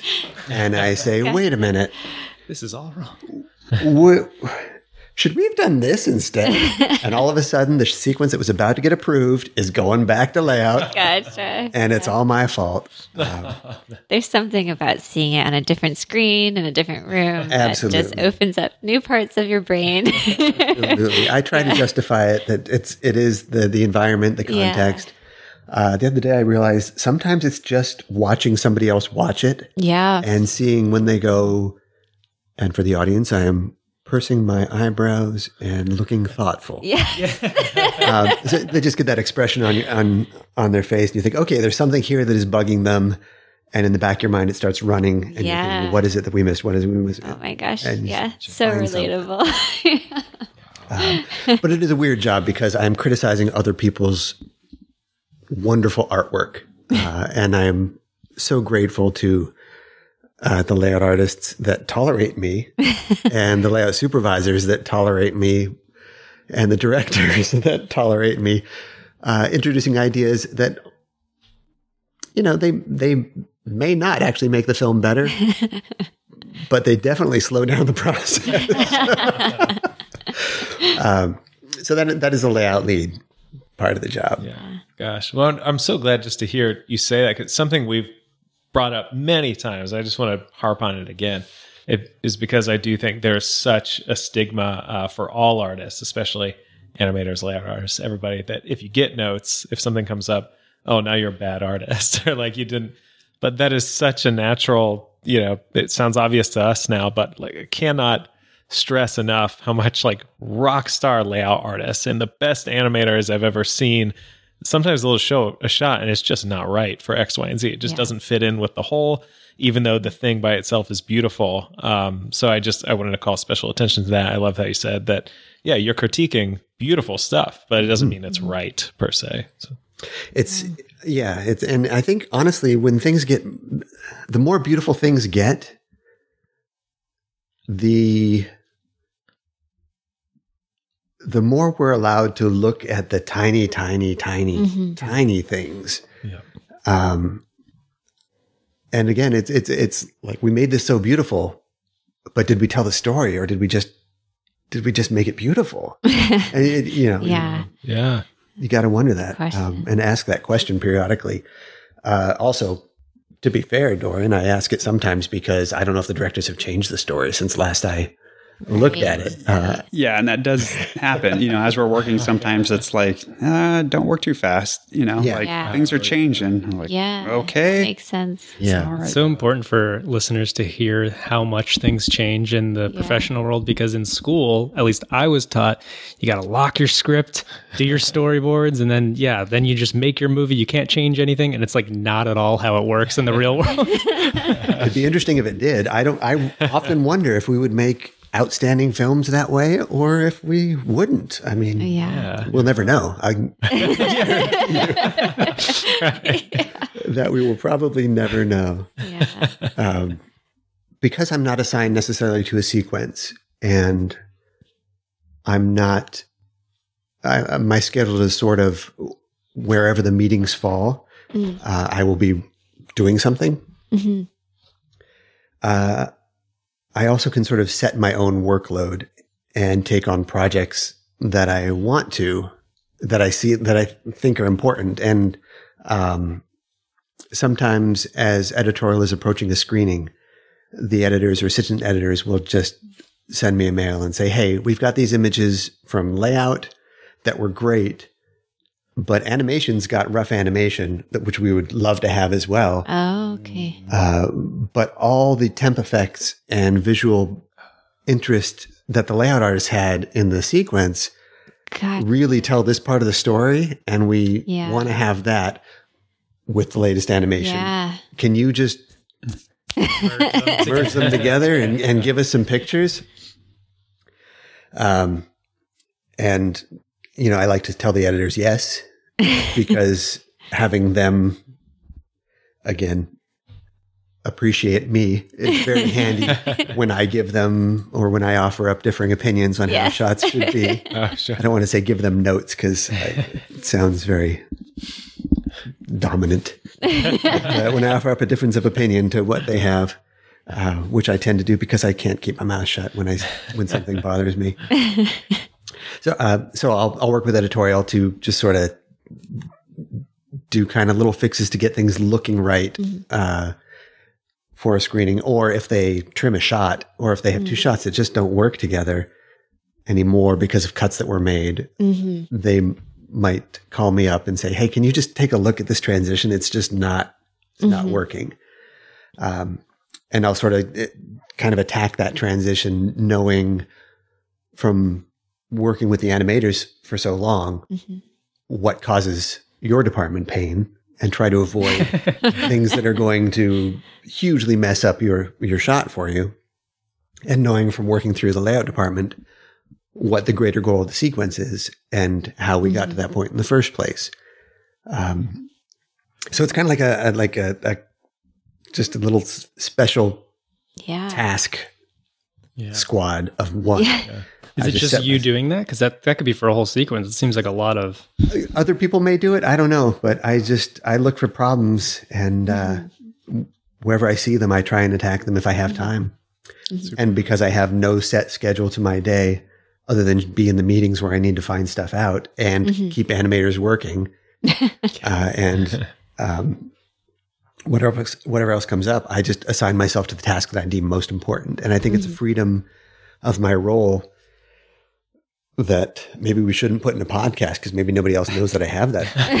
but, uh, that sounds pretty nice. Yeah. My your own schedule. it allows me to tackle what I consider to be the most problematic things. Yeah. Um, mm-hmm. Or sometimes the lowest hanging fruit that will have the greatest impact. Gotcha. But it's really an on the fly judgment of where mm-hmm. I could mm-hmm. be useful. And sometimes it's sitting down with a piece of technology and saying, is this tool working well enough? Do we need to tweak it? Uh-huh. Does it? Okay. Yeah. Or, or to, you know, have the TDs fixed it? Is it working now? Uh, it's, it's really kind of a, a handyman sort of job. Mm-hmm.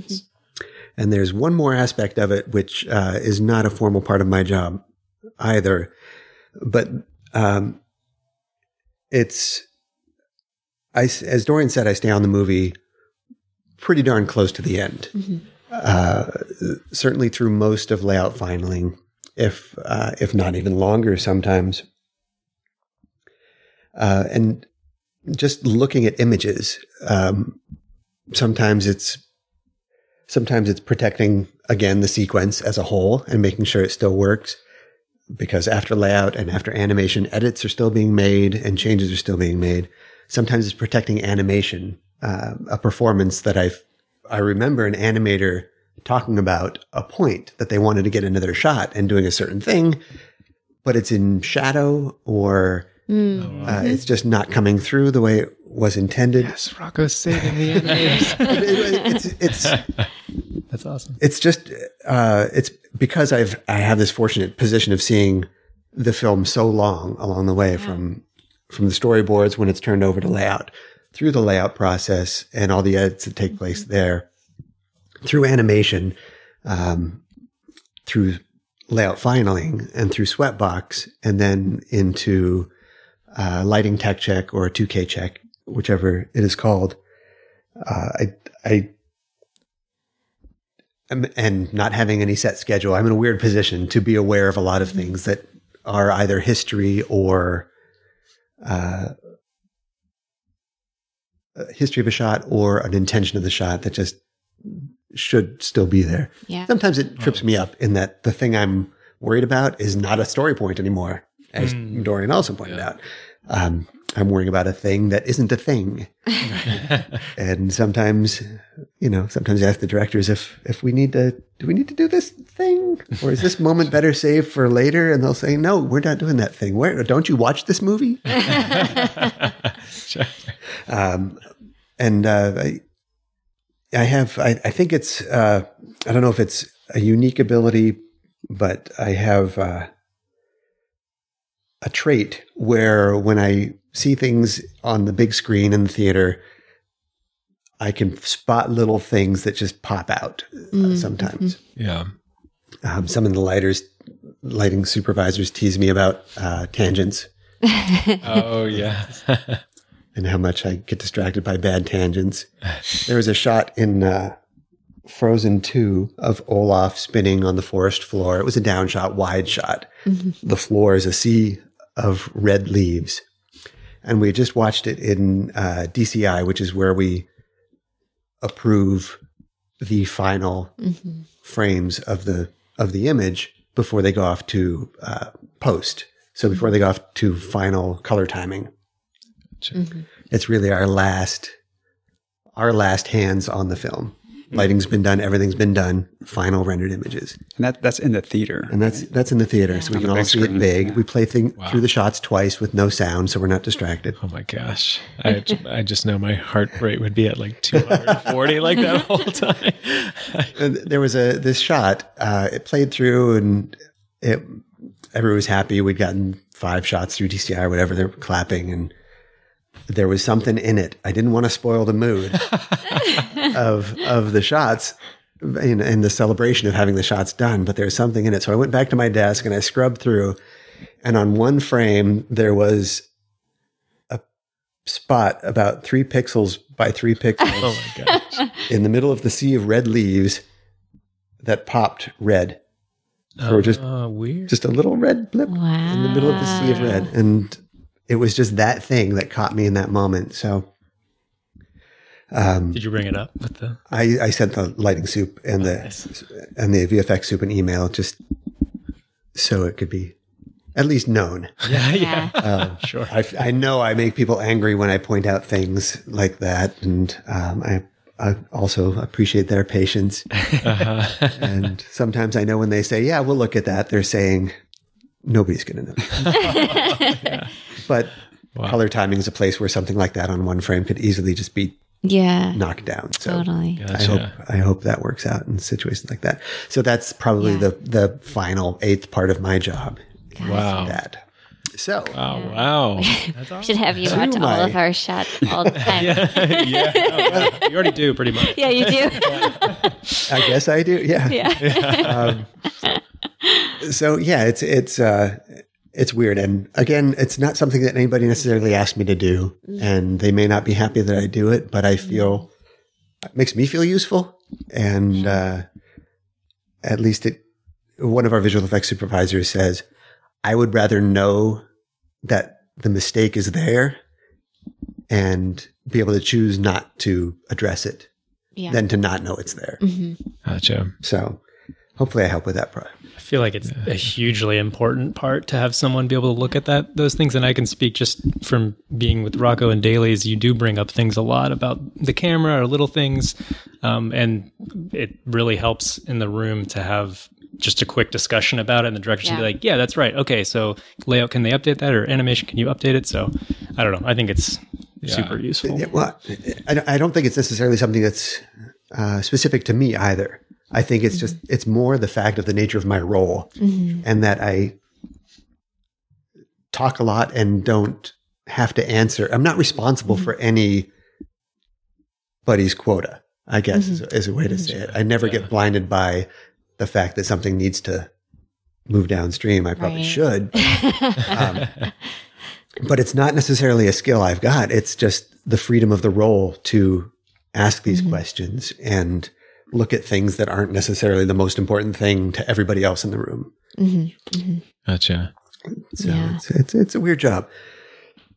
But to say what it is on a day to day, my day usually starts uh, with coffee before I go to work, reading every Slack and every email from the day before. My Classic. gosh. Um, I cannot imagine how Just- what your Slack looks like.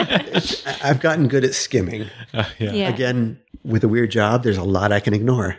Uh, knowing that other people are handling it. Oh, they've got that. Great. They've got that. That's not me. That's, oh, nobody's answered that Slack. That might be something I should look into. um, it's so it's emails and Slacks um, early in the morning. And then when I get to work, uh, it's looking at the schedule of meetings. Um, if there's a workbook turnover, which is where the storyboards are turned over to layout, uh, I'll I'll go to that because it's uh, I want to get the director's intent on the sequence. I want to I want to hear them issue it to layout and uh, to the other departments. Um, if there's a layout editorial session where layout is working with editorial to sort of choose the shots and find the timing and work the cut of the layout shots together. I'll try and be there so I can see how things are fitting together and what the editor's intent is for a sequence because that's something I should preserve if I mm-hmm. can. The editors certainly can't make it to all the meetings I can. Sure. Um, if there's a director review of layout, I'll try to get there so I can see what the directors liked hmm. about the layout, what Yeah. they didn't like about the layout, again, what they're hoping for, mm. And what they're hoping to get out of animation to build upon the layout. Because then when I sit with the animation team, I can carry that knowledge Yeah. forward. Sure. Uh, and then if there are animation dailies, I'll certainly be in dailies where the directors are looking at the animators' work and uh, hopefully approving it. but uh, I'll be making sure the cameras are still working. And there's that small window at the beginning of dailies where we look at continuity for Oh, two right. shots before, two shots after, and maybe we see it twice. And that's the window where I have to figure out if the shot is Oh still gosh. working. That's, yeah, Um, that's so funny to think about. Yeah. and remember what that shot used to be if it's changed. Uh, Yeah. If you could look at my notepad, so many of my notes are shot number. Is this the right camera? Question mark, question mark. and then the artist, the uh, animator's name, so I know who to uh, check in with. Uh huh. And there's a lot of it like, that are probably sound mean when you look at them. Did he, change the camera? what, what broke? Question mark, question mark. so and it's just go go back to your desk and look at this later and figure out why this isn't playing what, how you remember it. Yeah. Mm. So I'll, I'll ask and interject quickly. Do you appreciate it if an animator caveats and says, "Oh, by the way, I, I played around with the camera, but like, please let me know." I do. I do. For Good my- to know. Again, for me, the more information, the better. yeah. Um, and I've already told you many times on microphone and off how bad my memory is. but um, there are certain things that stick in my head, and sometimes shots are, and sometimes I remember them completely wrong. Mm. And that's why I ask myself, is this the right camera? Before I say, did you change the damn camera again? um, uh, and I, I, uh, there's a, there's a difference in the way we're working now on our films yeah. um, rather than say four films ago, maybe, where the directors have pushed more shot approval onto the heads of animation. Mm, Mm-hmm. mhm. Um, and the heads of animation are pushing more shot supervising onto the, onto the animation supervisors. Mhm. Uh-huh. And uh, it means a lot more decisions are happening in animation rounds Yeah. than than in the past. They used to be all the big decisions happened in dailies, and everybody knew about them. Mm, So that's forced me to try and go to rounds a lot more. wow. Yeah. Sort of started around. I think Big Hero Six was when I saw animation rounds was a place where I needed to be because a lot of decisions about camera were happening Yeah. Yeah. and things that affected the camera uh, or the cut or the sequence were happening. So, so I might go to animation rounds as well. Um, and then there are layout finaling meetings. There's layout layout finaling issuing, where layout finaling artists are being issued the shots after animation. Um, where it's it's sometimes good for me to be there because I can talk about what the history of the shot during animation was. I can say, I know this looks wrong to you because it looked wrong to me too.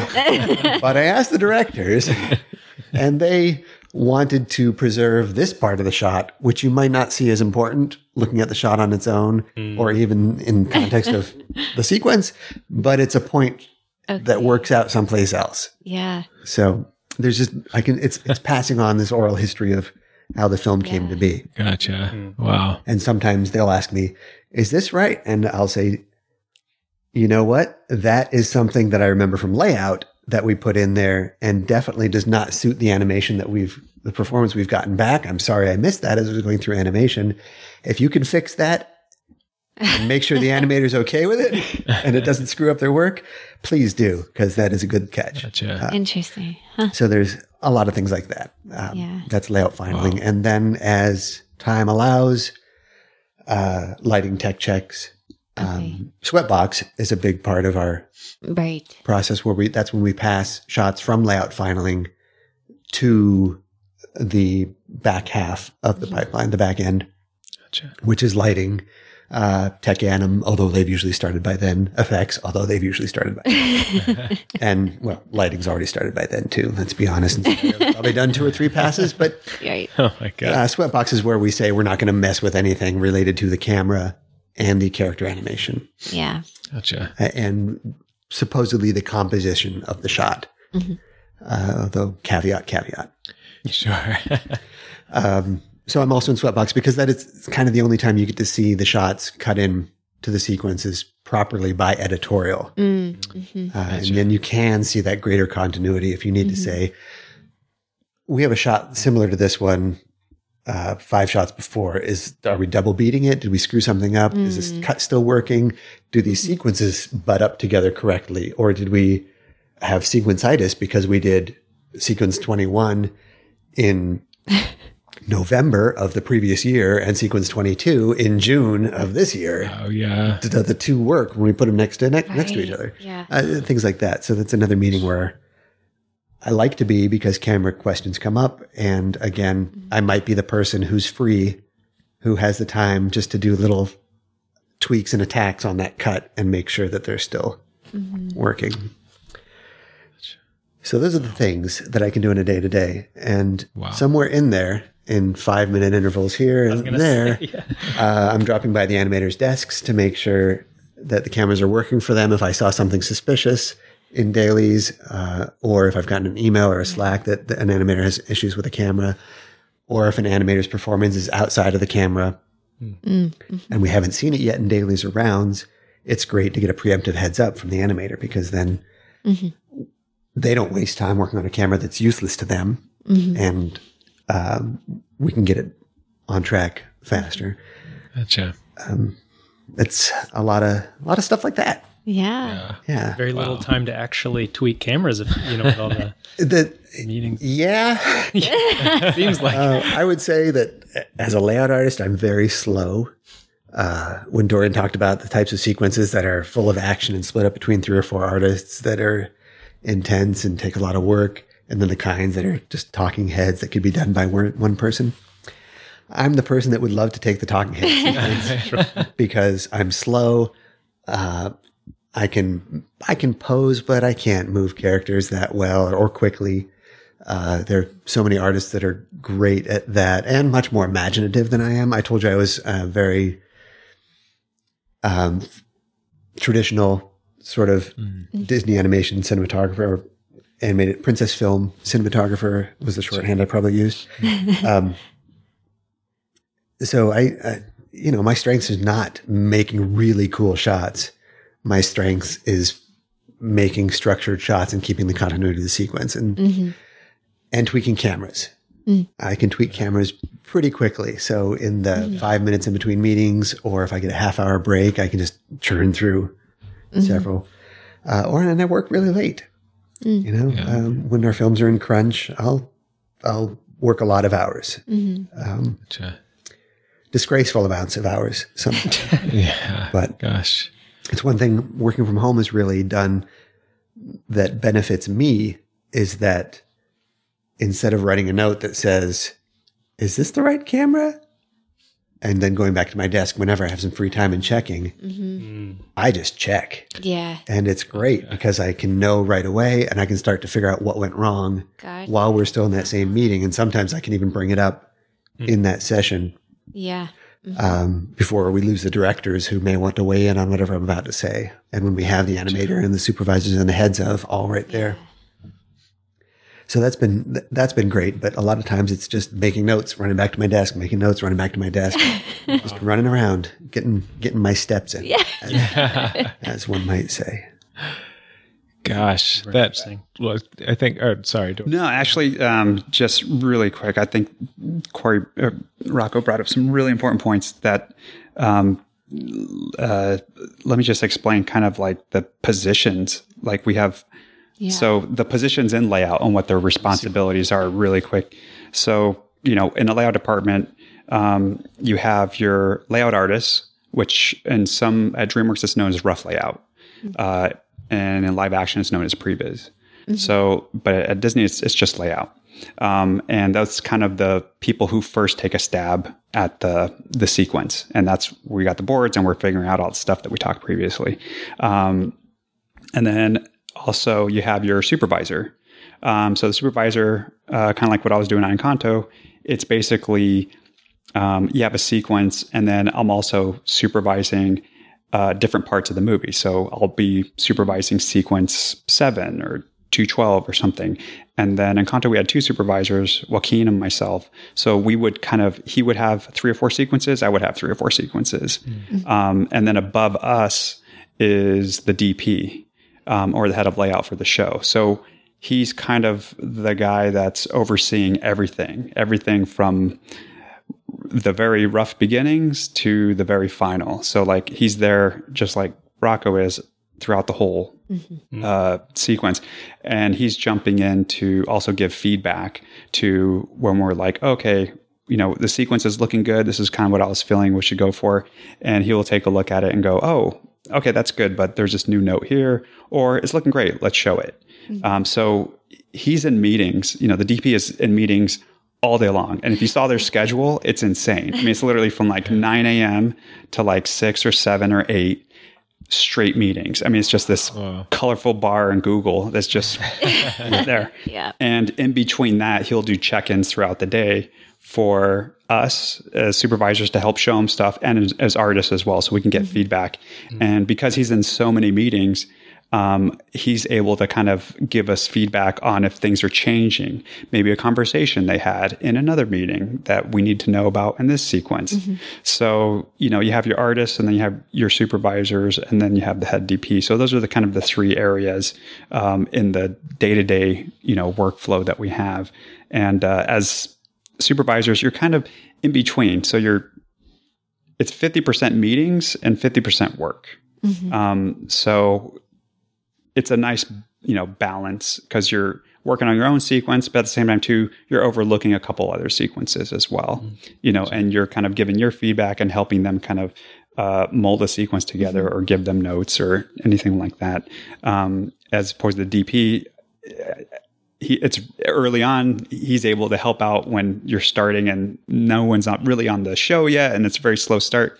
You can work on sequences and stuff like that but then as the full show wraps and everyone comes off of the other show and comes to your show he's in meetings all day long mm-hmm. and you know doesn't have that chance to touch the computer for the rest of the project you know? So he relies on us and relies on the artist to you know get the work done. So depending on the position, it could be a very different experience. And some people like that, some people don't. You know, like um, when I was on Avengers, one of the you know things that I kind of realized was like when you're souping a team, you don't get to work on any shots. They have all the fun, you know. So they're explaining stuff to them, and they're doing stuff, and you're editing it together, and you know, working with the editor and sending stuff back and forth.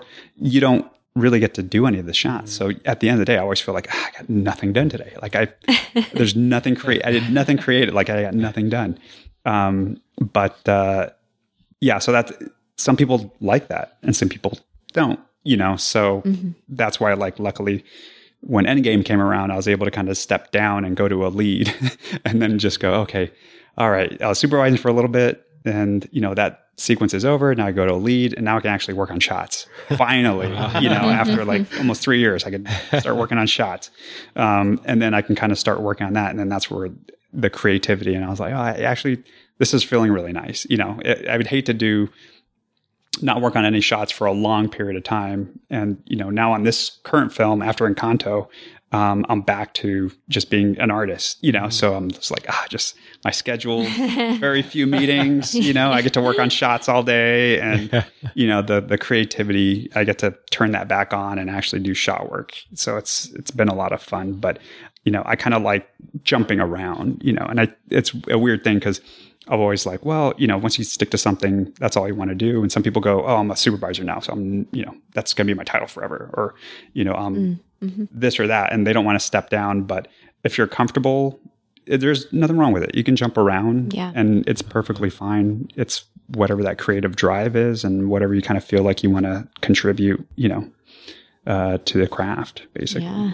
It's probably helpful to great point. Oh yeah, to to like do like to kind of bounce between as like an artist and supervisor in some ways because then you kind of know a little bit like what they would have to deal like the artist would have to deal with i don't know if that's true or no that's actually one of the cool things at disney you know the supervisors mm. helps out on the next show so they come in as a regular artist and you know they're in there doing shots you know and working yeah. so they don't it's not like that they, they kind of it's a good refresher i think for them as well of just they go, oh, this is what the artists were dealing with, or these are some of the issues they were complaining about. Mm-hmm. And so they have a better understanding of how it is. But everybody does that. So yeah. it's a good refresher on, oh yeah, okay, this is this is what's going on before they, you know, jump onto the next big mm-hmm. film, you know. And I think that's great. You know, that that helps you kind of not get uh, too comfortable or to understand the process of what's going on now because every film kind of some there's different technologies there's different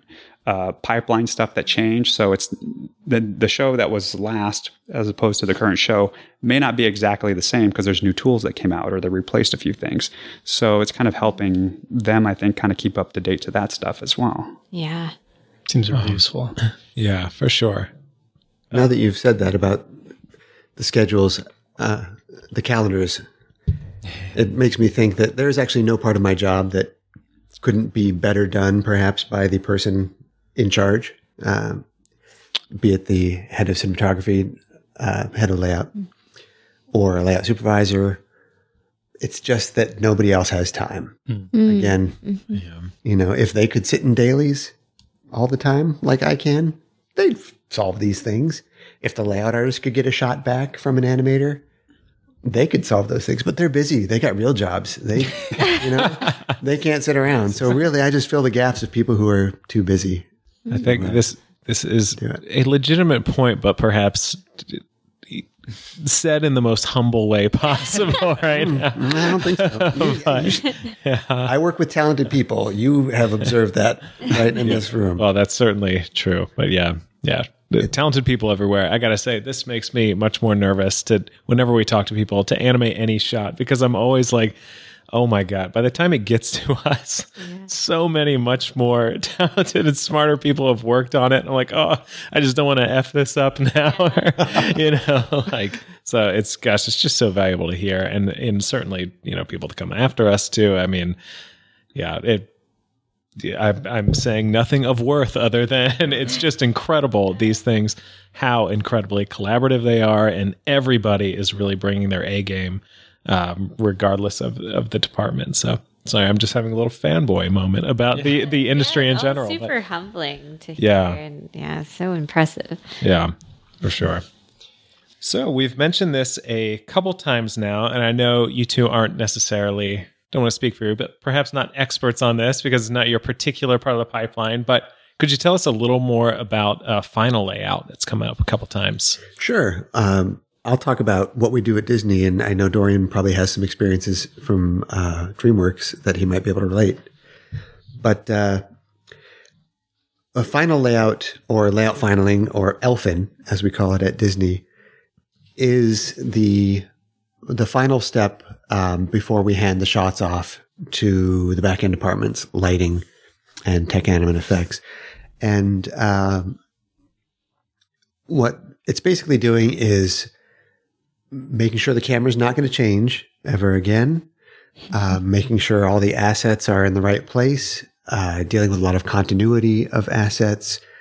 Um, that's the final pass on the camera, although hopefully I've done my job well enough to do too much. But that's, they do have to do a lot because I you know, can't do everything. Um, it's tuning up, ca- tuning tuning up camera shake across a sequence if there are any outlying shots Oh, interesting. uh, and a lot, a lot more than that, um, just to make sure everything, not only the visual of the image, but the data moving from the front end of the pipeline to the back end of the pipeline is correct. So it's, it's, uh, it is both artistic and hugely technical, um, and a very important job. Yeah, and I think uh, the, a good part of it too is, um, yeah, the, getting the final assets, and you know, because when we get them in layout, sometimes there's a asset built, but it's not finished yet, um, just because that's the nature of the pipeline. So sometimes we're working with kind of temp assets that they gave us, but they're not the final, or sometimes it's a, a vehicle that's not rigged, you know, and stuff like that. So uh, once it gets to the animators uh, and it comes back to final layout, they kind of help make sure that okay, that's the real set that's going to be rendered and handed off to lighting and effects and stuff like that. So they kind of do some quality control on that. That's more of the technical aspect. They're kind of you know and well on top of the other stuff they do and stuff like that. It's, so it's just rechecking everything and making sure everything's up to date and keeping people posted on any changes. Gotcha. So we have a listener question here, and this might be a good time to bring it up. Um, it's a question from at Dan Deal. Sorry if I said your name wrong. I'm going to go with Dandy L. Oh, L. actually, That's- that's, Yeah. that makes That's my that guess. sounds way better. Thank that you, makes sense. yeah. Um, but what is the typical quota for layout artists, or is there a typical quota for layout artists? Because you know, in animation, it might be like, oh, six feet a week or whatever. But is there something like that for layout? Uh, kinda. It depends on the sequence. Um, I say back, it's changed over the years. So back in the day, I remember it was like if you get one shot a day, you know, you're doing your job, and that slowly changed to two shots a day, and then three shots. um, but uh, if it's a simple sequence, uh, you know, where it's just a dialogue scene or a very kind of tender moment where there's it's more of the acting of the characters and not so much the movement of the camera. Um, you know, you could go anywhere between you know two to five shots depending on how fast they are. Um, but uh, i would say you know on average maybe i say two to three shots a day would be safe uh, if it's a big action sequence and stuff like that and you know there's some complicated moves. Uh, maybe less than that um, there's some shots where it's a long shot you know and uh, i know in uh, Raya and the Last Dragon, there was the big shot at the end where, you know, the characters were saving the village and one camera is going from one character to another character. And it's like, Oh, okay. you know, a two minute long shot. So that one, you know, that one shot could take, you know, anywhere between a few days to a week to, you know, block out correctly because it's a very complicated thing. Um, so it depends on what the shot is. Uh, but, uh, yeah, that's probably or, or what the shot and the sequence and the difficulty. Um, so the average numbers could vary. Uh, Yeah, and, and quote is a weird word to use in terms of layout, um, because we have we have many passes at the entire sequence, and while we're, we're working on that whole sequence, generally as a solid chunk, um, we're also having many check-ins in between. At which point, more shots may be created or shots taken away. Oh, that makes sense. So, um, so I think reducing it to a shot count on an average is probably that's probably pretty accurate. But the the truth is, it's it's malleable and Yeah. um, and it's dealt with as a sequence. But we, uh, you know, we we have what we call workbook, which is our first uh, review, and that is that's really rough staging. Um, and it's very much to it's almost more of a, a check to see if the world is going to work mm-hmm. for the sequence that has to take place. We do get cameras in there that mean th- something. They mean things and the characters in places that mean things. We're starting to make lens choices. All these things that we do mm-hmm. are being done. But the big test is you, the directors, have never seen this world. You've never seen the sequence in this world. Is this kind of what you were thinking? Like, mm. is this a good interpretation of the storyboards or at least of the moments you expect to be there? Mm. As fast as we can do it, as fast as we can turn it around. Um, and that's before it goes back into editorial to ever start to be recut.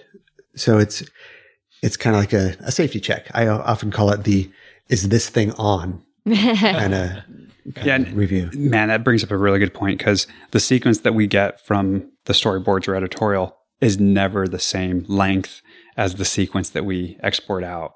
So, oh, like, yeah. you know, because when it comes out from our departments, you know, uh, I'm sure in animation and effects and stuff, they know the exact shot, and the exact length that needs to be. And maybe they might need to add frames or something here and there, but you at least know what the shots and how many shots are going to be there. But in our case, yeah, they'll be, depending on the artist or maybe editorial, go, hey, you know what? We need a close up of the hand or we need a close up of the mm-hmm. foot to give, to tell this story point. And a lot of times the artist will say, okay, it was two shots. Now it's five shots mm. because I had to tell the story and had to do some inserts and do this to get that point across. Mm-hmm. And sometimes you have three shots and we combined all three shots into one shot. Yeah. Uh, because mm-hmm. we didn't need to jump around so much because you could tell it with one shot. So a lot of that process goes in. So again, someone who might had five shots on their plate, now they have 10 shots on their plate. Mm-hmm. You know, someone who's got six shots, maybe now they only have four shots because they were able to combine it. So that's part of the, or that's why it's really hard to nail the exact number. Mm-hmm. It's part of the process as well. Yeah. Mm. Yeah. And we could have 10 shots that are all same asses. And for us, mm-hmm. It's doing it once. gotcha. Copy and paste. Um, yeah. that might be simplifying a bit, but it's not, you know, it's not necessarily that different from that if it's all the same mm-hmm. shot. Um, it's not like we're animating each frame. Mm-hmm. We're setting up the camera and the characters. And if they're not moving, that relationship stands for however many times we use that particular setup. So mm-hmm. it's another reason why shot count and quota is vague. But, uh, we've turned sequences around in maybe a matter of just a few weeks on a sequence. And okay. we've turned them around in months, depending on complexity. Gotcha. Yeah. Um, Sounds very similar, wow. honestly, to animation, where yeah. it's like really hard to give. Like, I don't know how long the shot's going to take because it can depend on so many variables, yeah. character count, yep. complexity. So I think you guys gave a great answer on that. Yeah. So that about wraps up part one of our day in the life of a layout artist. So stay tuned for next week's episode where we talk about who or what types of people enjoy layout, tips on breaking into layout, helpful resources for layout artists, favorite and least favorite part of the job, and like tons more. We also have um, the results of our free t shirt contest based on the reviews. So you won't want to miss it. Um, and we all, you know, at the Animation Happy Hour, we wish you a fantastic New Year's. Hope you've been doing well. Um, and as always, thanks for listening. Cheers and happy animating.